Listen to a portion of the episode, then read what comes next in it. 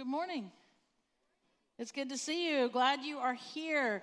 Uh, we are wrapping up our series on the Bible today. This is our fourth week. Uh, next week, we're starting a new series called Toxic Theology, which actually I think they kind of all go in together very well. Um, I'd love to say we totally planned that, but we didn't, but it works really well, and God has a way of using us. So, um, today, what we're going to do is we wrap up. We started kind of answering this question of what do we do with the Bible? What do we actually do with it? And uh, today, as we conclude the series, I think we're going to talk about the most, one of the most important things we can do with the Bible, like us today uh, in our walk, in, in our journey of faith, is that we need to be people who are understand the incredible importance of reading the Bible in context. Of reading the Bible in its context. Now, here is the definition of context. This isn't my definition, this is uh, a widely accepted definition for context, and it's this it's the parts of a writing that immediately precede and follow a word or passage and clarify its meaning. So, for example, if I had three sentences and I'm really kind of zeroing in on the second sentence to try to understand it, then if I'm going to read it in context, I at least need to read the first sentence and also the third sentence to help me understand the context that all of it is written in. Now, this doesn't just hold to a sentence, but that's just an example. It could be a verse, it could be a passage, it could be an entire chapter of a Bible. But we, I want us to understand today the importance of reading Scripture in context. So here's a word picture for you to see how it's all connected. We never want to just pull a verse out on its own. A, a verse should never be disconnected from its surrounding verses. They're always connected to the other verses. Um, anyone in here ever been misquoted, misunderstood? Someone said, Well, you said this, and you're like, Yeah, but I also said this, this, and this. That's ever happened, right? This, we don't want to do that with Scripture. So the, the verses should never be disconnected from each other. And then those verses connected create what we would call a passage, a passage of Scripture. And then uh, pa- the passages are connected, and what do they create? They create a chapter, and in those chapters connected create the book. And then in, in every way, you could say that every single chapter, then, I mean, every single book is where we have our Bible. So, what you can't do when we're talking about context is you cannot pluck out a random verse or a single verse, I won't even say random, a single verse, you can't take it out of its surrounding context and be confident that you fully understand it. You've got to look at the context in which it was written. So, now, one of the ways that the Bible is taken out of context is by this term, proof texting. Proof texting, now you see the word proof and it seems really positive, um, but what proof texting is, it is pulling a verse out and trying to make a point with it that it had no intention of proving to begin with. Taking it out, stripping it down of all its context, and saying, see, it's in the Bible. And proof texting happens all the time. There's a lot of verses that I was looking at and was as I was working on this message, um, and I was going to look at uh, several, and I just kept coming back to this one. So we're going to be in First Timothy chapter 2 today. Um, but all those other verses we're going to talk about. If, if you're not listening to the podcast or you do listen to our podcast, so 167, it's under the Porch Community Church, uh, I encourage you to check it out because there is so much that I would love to talk about today, but we just don't really have the time.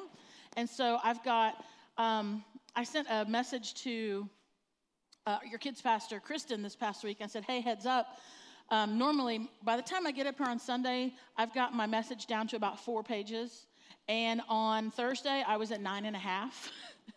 and she was like, You're going to need to trim that down because she's got all the kids back in the kids' building. So it's her own self preservation. She was like, you need, to, you need to trim that. So, but anyway, I took a lot of those notes and I've put them into what we're going to talk about in the podcast um, this coming week. So, um, as we, what we're going to do, and, and this idea of proof texting is, is that taking a single verse stripped of context and then using it to make or uphold a point it was never intended to support. So we're going to walk through 1 Timothy chapter 2 today, a passage in that chapter, and it contains what I would say is the classic all-time high taken out of context proof text verse. And it's verse 12. It's the most frequently cited verse that's used to restrict or prohibit women from ministry and leadership in the church. In my 22 years of full time ministry, I've never addressed this verse on a Sunday morning. Um, not like because I shouldn't or couldn't, I just haven't. Talked about it in Bible studies and, and even on the podcast, but never on Sunday morning. So today is the day. Um, you might be wondering about this verse. You might uh, have questions about this verse. If you tell people you go to the Porch Community Church, they might say, Don't they have that lady pastor? Um, so now uh, we will talk about this verse today and maybe help you to understand this more. So um, here's what 1 Timothy chapter 2, verse 12 says. So we're talking about proof texting, taking it out of context.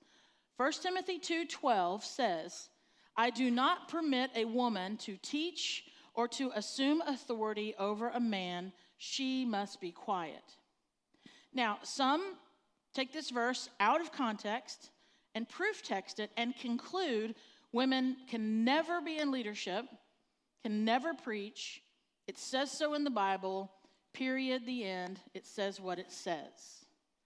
So here's what I would love to do. And, and by the way, I agree that it does say that in 1 Timothy chapter 2, that that's what it says. It does. So I'm not denying that whatsoever. So here's what I want to do, though, because we're talking about proof texting and context. This isn't really a um, trying to prove a, a point on this particular matter, as much as we're looking at how does proof texting happen? How do we take scripture out of context? And, and how maybe am I misinterpreting some very well known passages? So let's take the passage of 1 Timothy 2. Now, when you come to a passage, again, that's one of those things that biblical scholars kind of, in most of your Bibles, there sometimes there'll be a heading um, in, in sections that you're reading. It'll be like Paul's talking to the church about this, or you know, Paul's addressing this. It's it's agreed upon that it's kind of like an encapsulated idea or conversation, you know, where we might think about paragraphs when we're writing a paper. Um, this you'll find with passages, it kind of has the idea right there in it. So the agreed upon passage for 1 Timothy chapter 2 that we're going to look at are verses 8 through 15. 8 through 15. Now, verse 12 is right there in that. And a lot of people want to pluck out verse 12 and not look at the surrounding verses. So here's what I want to do. If we take verse 12 and go, it says what it says, it, it says what it says. Let's see if we apply that same treatment to verses 8, 9, 10, 11, 13, 14, and 15. And let's see, are we applying that same, it says what it says, treatment to those other verses? Because, friends, if we're not, it is a very good indication that we are proof texting, that we are looking at Scripture out of context. Okay? So, beginning in verse 8, here we go. Let's see if we're doing any proof texting. Verse 8 says, This is Paul. He's writing to Timothy. Timothy is leading some churches in the city of Ephesus. There's one particular church that he's having some problems in. I know that information because I've done something called exegesis, which we're going to talk about in a minute. Here's what Paul says to Timothy Therefore, I want the men everywhere to pray, lifting up holy hands without anger or disputing. Now, if we take this verse out of context and do proof texting and we just pluck this verse out, then what and, and go, okay, let's make this verse stand on its own. Today in 2022, some of you all, your response might be certainly this doesn't mean all men through all time, every time they pray, must lift up their hands. Right? Right? There's got to be more to this. That's a very good question. And see, we need to know context. Context is so important. We're going to look at the context in a moment. Let's walk through the verses though. Verses 9 and 10, Paul writes, I also want the women to dress modestly, with decency and propriety, adorning themselves not with elaborate hairstyles or gold or pearls or expensive clothes, but with good deeds appropriate for women who profess to worship God. So I put these two verses together because it was all one thought. If we take these two verses out of context, strip them of the surrounding context, right?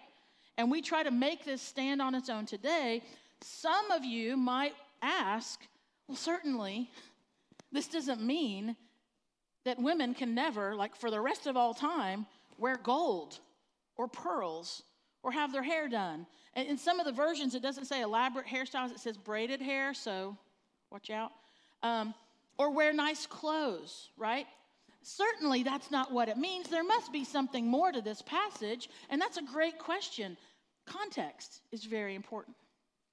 Verse 11, Paul writes, And a woman should learn in quietness and full submission. I don't have time to go in it, into it this morning. I'll go into it later on the podcast, but there's this whole thing in this passage of how Paul talks about women plural, and suddenly he's talking about a woman singular. Okay, I don't have time to go into that. I think it's just really interesting to note if you are someone who wants to understand context.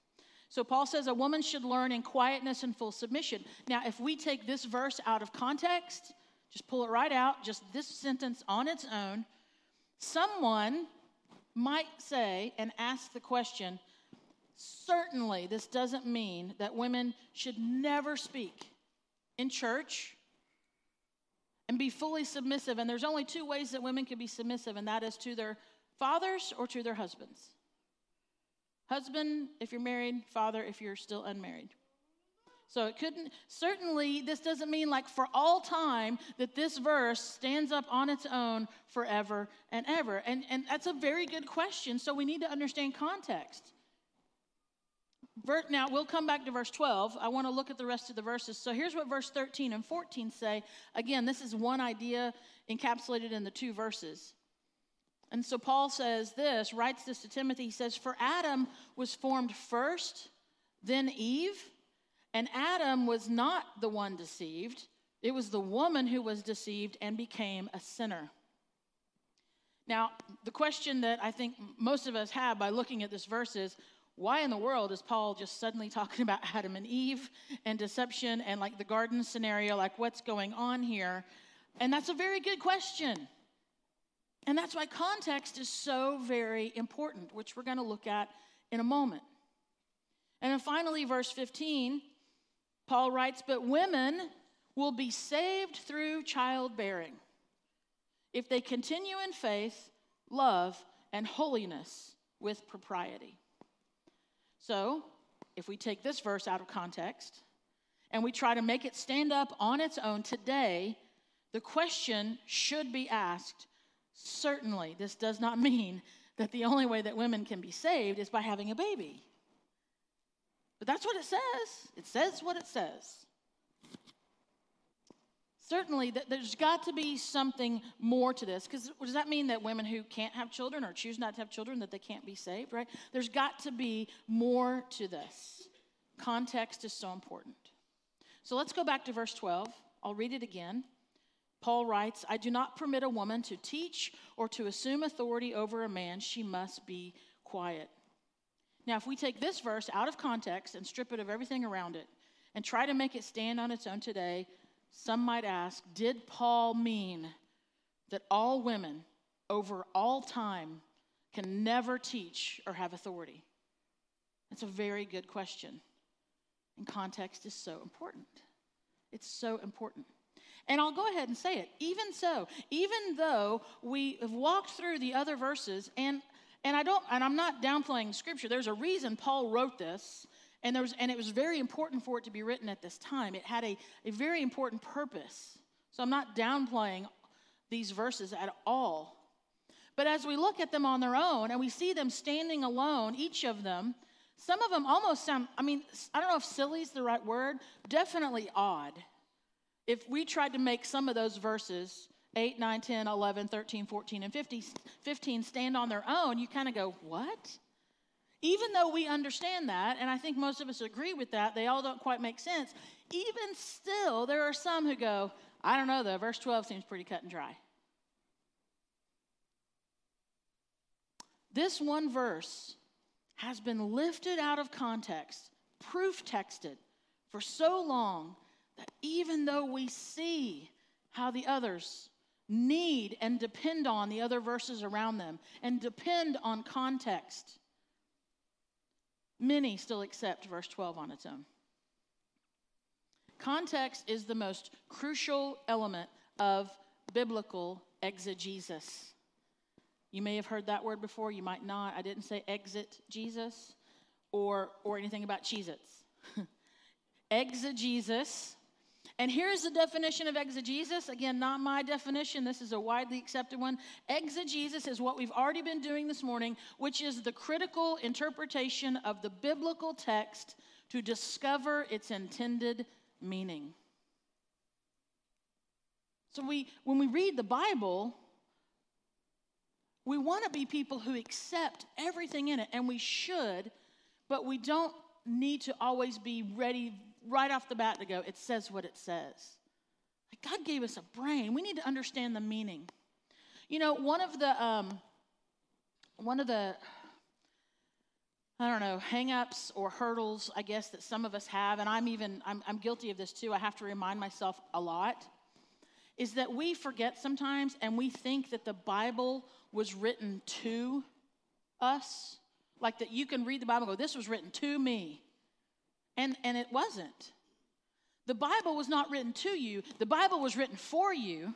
The Bible has been kept and preserved and put together in canon, and it's here today for you, for the edification of the church, for building up the body of Christ, without a doubt. But it was not written to you.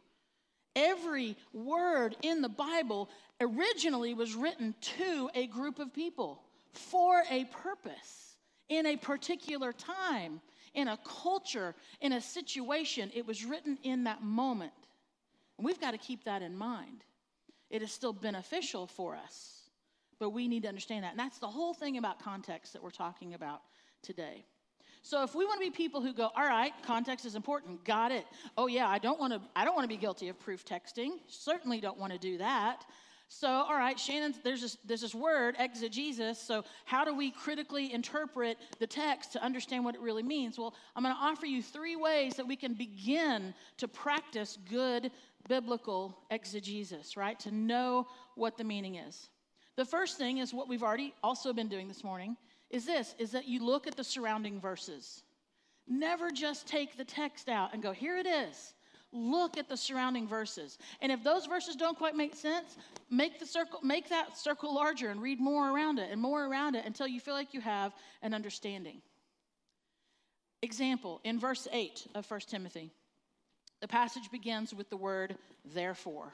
And anytime you see the word therefore, you ask, what's it there for? So you go back you go back and go, okay, why did Paul say therefore? Obviously, he said something previously that's important to what he's saying now. So you go back. Well, in 1 Timothy, if you go back to chapter 1, what you find is that Paul is writing to Timothy because there are problems in the church there is heresy, there is false teaching that have to do with myths and genealogies and all these other things that are happening in the church. And Paul is writing to Timothy to instruct him, to help him lead the church. This is why this is being written. It wasn't all the churches were having problems. Every single church that was ever going to occur was going to be dealing with myths and genealogies. This particular church in this city of Ephesus, where Timothy was overseeing, was having problems. And Paul was writing to him to help him with the church. So, we look at the surrounding verses. That was an example in verse 8. Now, the second thing we do to, to practice good biblical exegesis is we look at who. Who? Who was writing this? Who, who was written to? Like what all was going on? Who is this for? Because remember, the Bible is not written to you, it's for you, but originally it was written to somebody. Who was that? Who was it? To read the Bible in context means for us to understand that those that it was written to, uh, for us to know who those people were, what their culture was, when it was written. I, I will recommend to you a very a study Bible. Get a really good study Bible. There, there are a lot of them out there, but if it, I just recommend a really good study Bible because it gives you a lot of background and information that you don't have to go to a bunch of different sources to find. It's right there when you read the scriptures, a good study Bible. I can recommend the Wesley Study Bible, it's very good. Um, I, I, I, use it often. Um, and then there's a couple of two free online sources um, that I use every single week, multiple times every week. Uh, the first one is the blueletterbible.org. Blueletterbible.org. It got me through seminary. Um, it is a fantastic, the, the formatting's a little, you, you, it's kind of outdated, but the content's so good it's worth it. Um, blueletterbible.org, it gives you all the background on the languages, the Greek, the Hebrew, um, the root words, um, the understanding of them. You could look up a word in the original language in one verse and find out where all, that word was used in the whole rest of the Bible. I mean, it's amazing. So, blueletterbible.org or BibleGateway.com. Um, I use that one all the time for um, like looking at different versions of Scripture and, and comparisons like that. So, those are just a couple of free resources online. But these are things that are there to help us to be people who are going, all right, I don't want to take something out of context. I don't want to be guilty of doing proof texting. I mean, I want to know what God has to say to me in the scriptures. So let's, let, I'm going to do some exegesis. I'm going to do some study. I'm going to arrive at the intended meaning, meaning of it. And I'll tell you, there have been some really, really, really smart people over thousands of years who have done incredible work that you could get your hands on and see how they have, what they have arrived at but it doesn't excuse any of us from doing the same thing. Like, who wants to, do you just want to read the words that someone else wrote about what they think about the Bible? Or do you want to do the work? Do you want to dig deeper and, and see what is in there um, for God to, to, for Him to speak to you? So let's look at some at who for a minute, right? Let's do some biblical exegesis with some of these verses and look at who. Um, because I've done some digging and understand, um, here's what I know about um, this, what was going on in Ephesus when Paul wrote this to Timothy. The life and the economy of Ephesus was totally and completely centered around the goddess Artemis, the goddess named Artemis. She was also known as Diana. The life and the economy of the city of Ephesus was completely centered around this. There was a temple in Ephesus, and it was the temple to Artemis, and it was one of the seven wonders of the ancient world. It was tremendous, it was huge. And I tried to think of an example to even help us understand what it meant for the life and the economy to be wrapped around something like that so intricately. And the best example I can give you, and it still falls way short, is that the life and the economy of Athens, Georgia, is surrounded around the University of Georgia. I could even go so far as to say that the life and the economy of Athens, Georgia is centered around the University of Georgia football team. Okay? And that is not even close to what it was like in Ephesus. But that just gives you an idea of how everything was centered around this, okay? So in this letter to Timothy, Paul is addressing Artemisian worship practices, things that were going on in the temple for and 2, the goddess Artemis, and they were seeping into the church. When he writes in chapter one about these myths and genealogies and these false teachings, he's talking about what was going on in the Artemisian temple. And it was causing problems in the church. And so, this is the whole reason Paul is even writing this letter. And now, um, I'm, here we go. I'm, I'm going to fly through some of this real quick, um, but we'll go deeper um, later in the podcast for sure. So here we go. Artemis was considered, she, she had a lot of roles. Um, she was considered the goddess of hunting and fighting. So Ephesian men who went to the temple to pray to Artemis, they prayed in a, in a known posture and a stance. So they would go to her and pray if they were about to go on a hunt or if they were going to possibly be in battle. And they would go and they would, in the, in the Artemisian temple, the men were, would stand with their hands right about waist level with their palms pointed to the sky. This is known, this is historical, this was found. These are, this is not something I made up or someone else has. This is what they know about worship in this temple in Ephesus at this time. So when Paul writes in verse 8, that the men in the Christian church are to lift holy hands, he was instructing the men to pray in a different posture than everyone knew how the men prayed in that temple. They wanted, he, Paul wanted, he was telling Timothy, you tell the men to lift those hands high so that they would be separate and different from how they were worshiping in the temple. Because they were trying to get out, they were trying to get rid of these, these practices that were not Christian, that were not lining up. So that was just the first one is lift those hands up high. That's what verse 8 means. Out of context, you're like, okay, guys, lift holy hands every time you pray. Well, now we understand why. All right? Ephesian women who prayed to Artemis. Uh, it was a very female driven, uh, she's a female, she's a goddess. It was a very female driven religion. And um, when the women would go to the temple to worship, they would wear these very expensive, elaborate, revealing clothing. And they wore all kinds of jewelry, and it involved gold and pearls. And, and they had their hair braided up, all and, and all these things. And so, Paul, what he's doing in verses 9 and 10, as he writes this, is he is urging the women who are in the Christian church to dress differently than the women who were going to the temple. So dress modestly, he says. He wanted, he wanted to set them apart from the worshipers of Artemis. When Paul writes about Adam first and then Eve in verses 13 and 14, which you kind of go, where is this coming from? Kind of seems like out of nowhere a little bit. He is rebutting the false teaching that was going on with Artemis and even in other false religions. It was kind of a, a Gnostic uh, teaching that had been that was filtering around everywhere. But he was he was offering a rebuttal to the teaching that Eve actually came first and not Adam. And he was offering a rebuttal because this false teaching was oh, well, since Eve ate the apple first, she understood good and evil first. So she is the one who um, is in first place. And it was Adam who was deceived. And all, I mean, it, there's a whole background to that. It, it, and so he, when he's writing, oh, yeah, I do want to mention this part.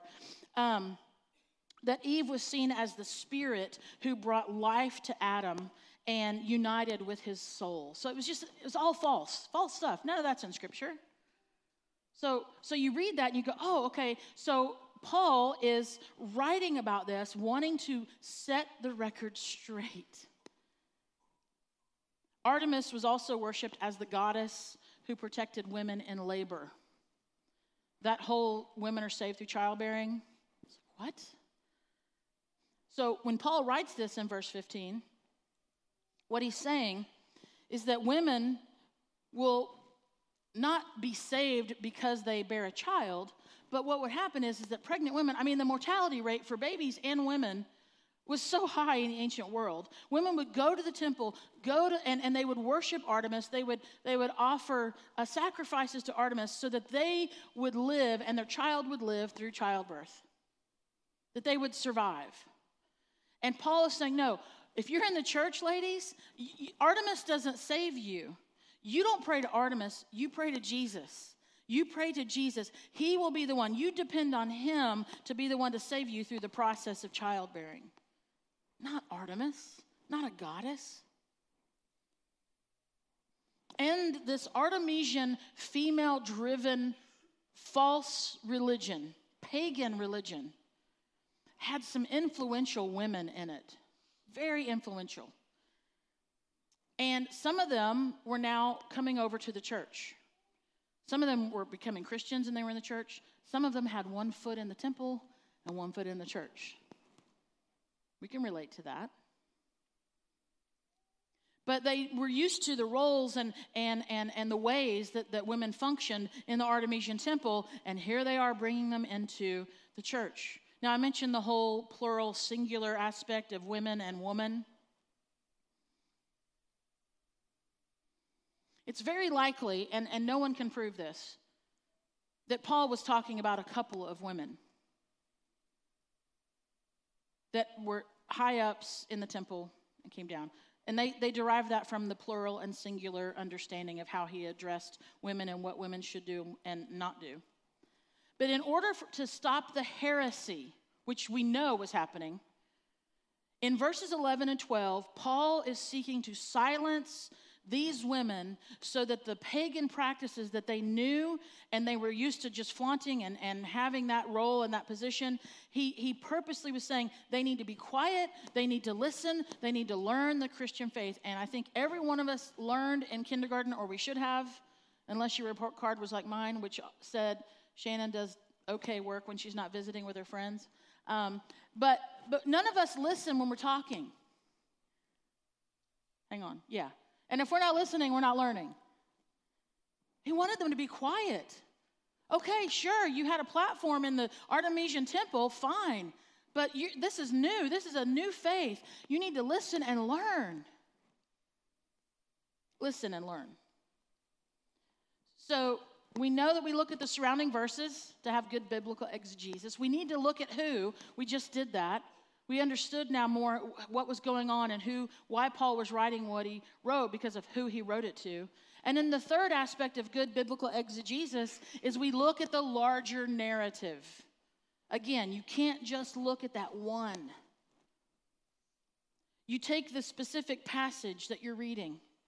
When you look at the larger narrative and you see how does that passage fit with the narrative of the entire chapter of that book. And if need be, you see how those chapters fit into the larger narrative of the book. That's what you do. You look at the larger narrative to avoid proof texting, to avoid looking at a passage out of context. You've got to look at the larger narrative.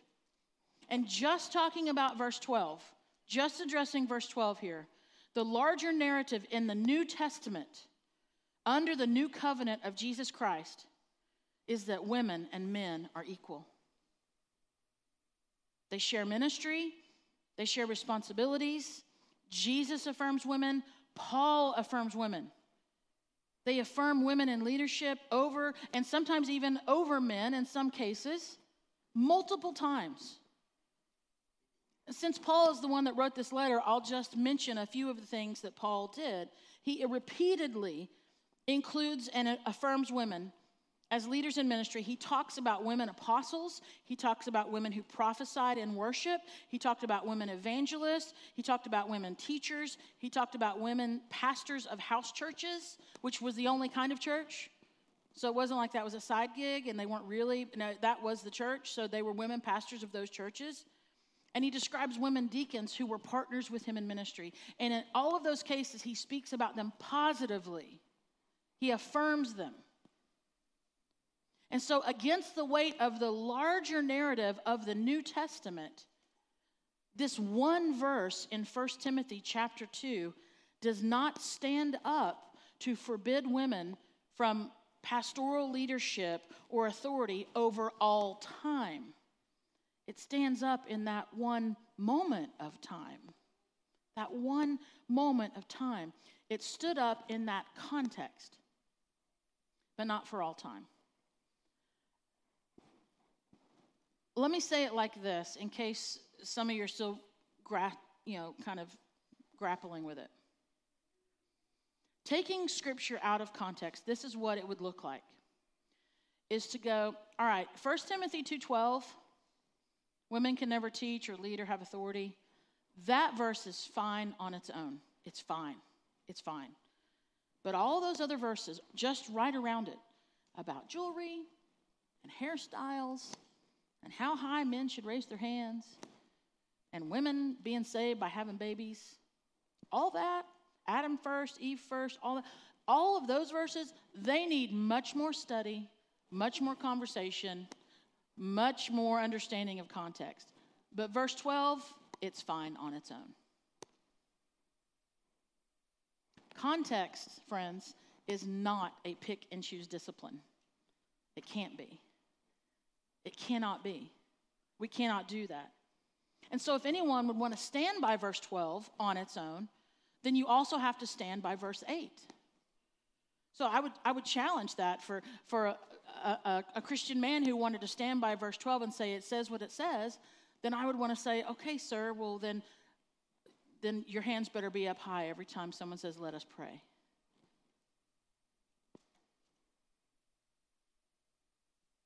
We can't pick and choose. Paul's instructions were written in the context of what was happening in Ephesus. He was not writing a universal for all time command on how men should pray or if women can lead in the church. He wasn't. He was giving a particular context based instruction to Timothy in order to address the issue of false pagan teaching infiltrating the church porch community, I'll ask the band to come back out as we kind of move into a time of, of, of singing together. Um, The point is this we need to read the Bible in context. We need to read it in context. We need to look at the surrounding verses. We need to look at who. We need to look at the larger narrative. We need to look at the Bible and, and understand it and realize there is so much there for us to know and to understand. Would you pray with me? Father, we thank you for your word. It is alive, it is active, it is sharp, and it will cut us right down to the core. And sometimes we need that. We need to understand that. We need the conviction of your Holy Spirit. We need the truth of what is written in the scriptures so that we can align ourselves with you. God, we need your word. And Lord, above all else, I just pray that we are people who are hungry for your word and that there's a desire for us to be in it and to read it and to study it and to look and to go deeper into it. That we don't settle for what someone else has told us, the Bible says, that our dependence is on your Holy Spirit to teach us, to inspire us, to lead us, to direct us as we read your holy word every word written for a purpose, every word written for a time, every word so important to the building of your church. God, your word brings truth, it brings salvation.